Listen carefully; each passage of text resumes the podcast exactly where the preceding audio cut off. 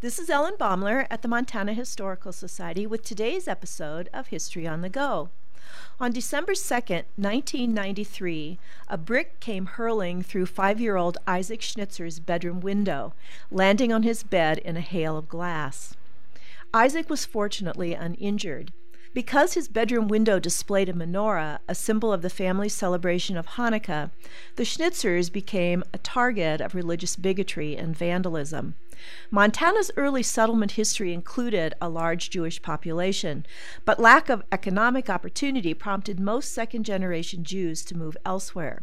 Butte, Great Falls, Billings, and Helena's historic Jewish cemeteries recall these pioneers who helped lay Montana's very cornerstones. But in 1993, the Schnitzers were among the few Jewish families in Billings.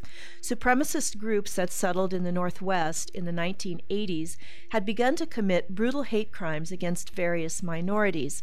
Billings suffered desecration of a Jewish cemetery, telephone threats to its Jewish citizens, and swastikas painted on the home of an interracial couple. The Schnitzers were advised to move the religious symbols from public view. This infringed upon their First Amendment right to religious freedom. News reports left Christians wondering what it would be like if a Christmas tree in the windows of their own homes invited violence. An idea quickly took root. Menorahs began to appear in thousands of homes in Billings, sending a powerful message of community solidarity. Harassment continued, and some non Jewish citizens suffered vandalism, but gradually the perpetrators withdrew. The next December, 1994, families in Billings again displayed menorahs, reaffirming their commitment to peace and tolerance.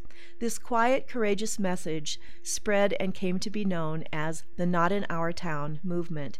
It is a message that continues to reverberate. This is Ellen Baumler at the Montana Historical Society.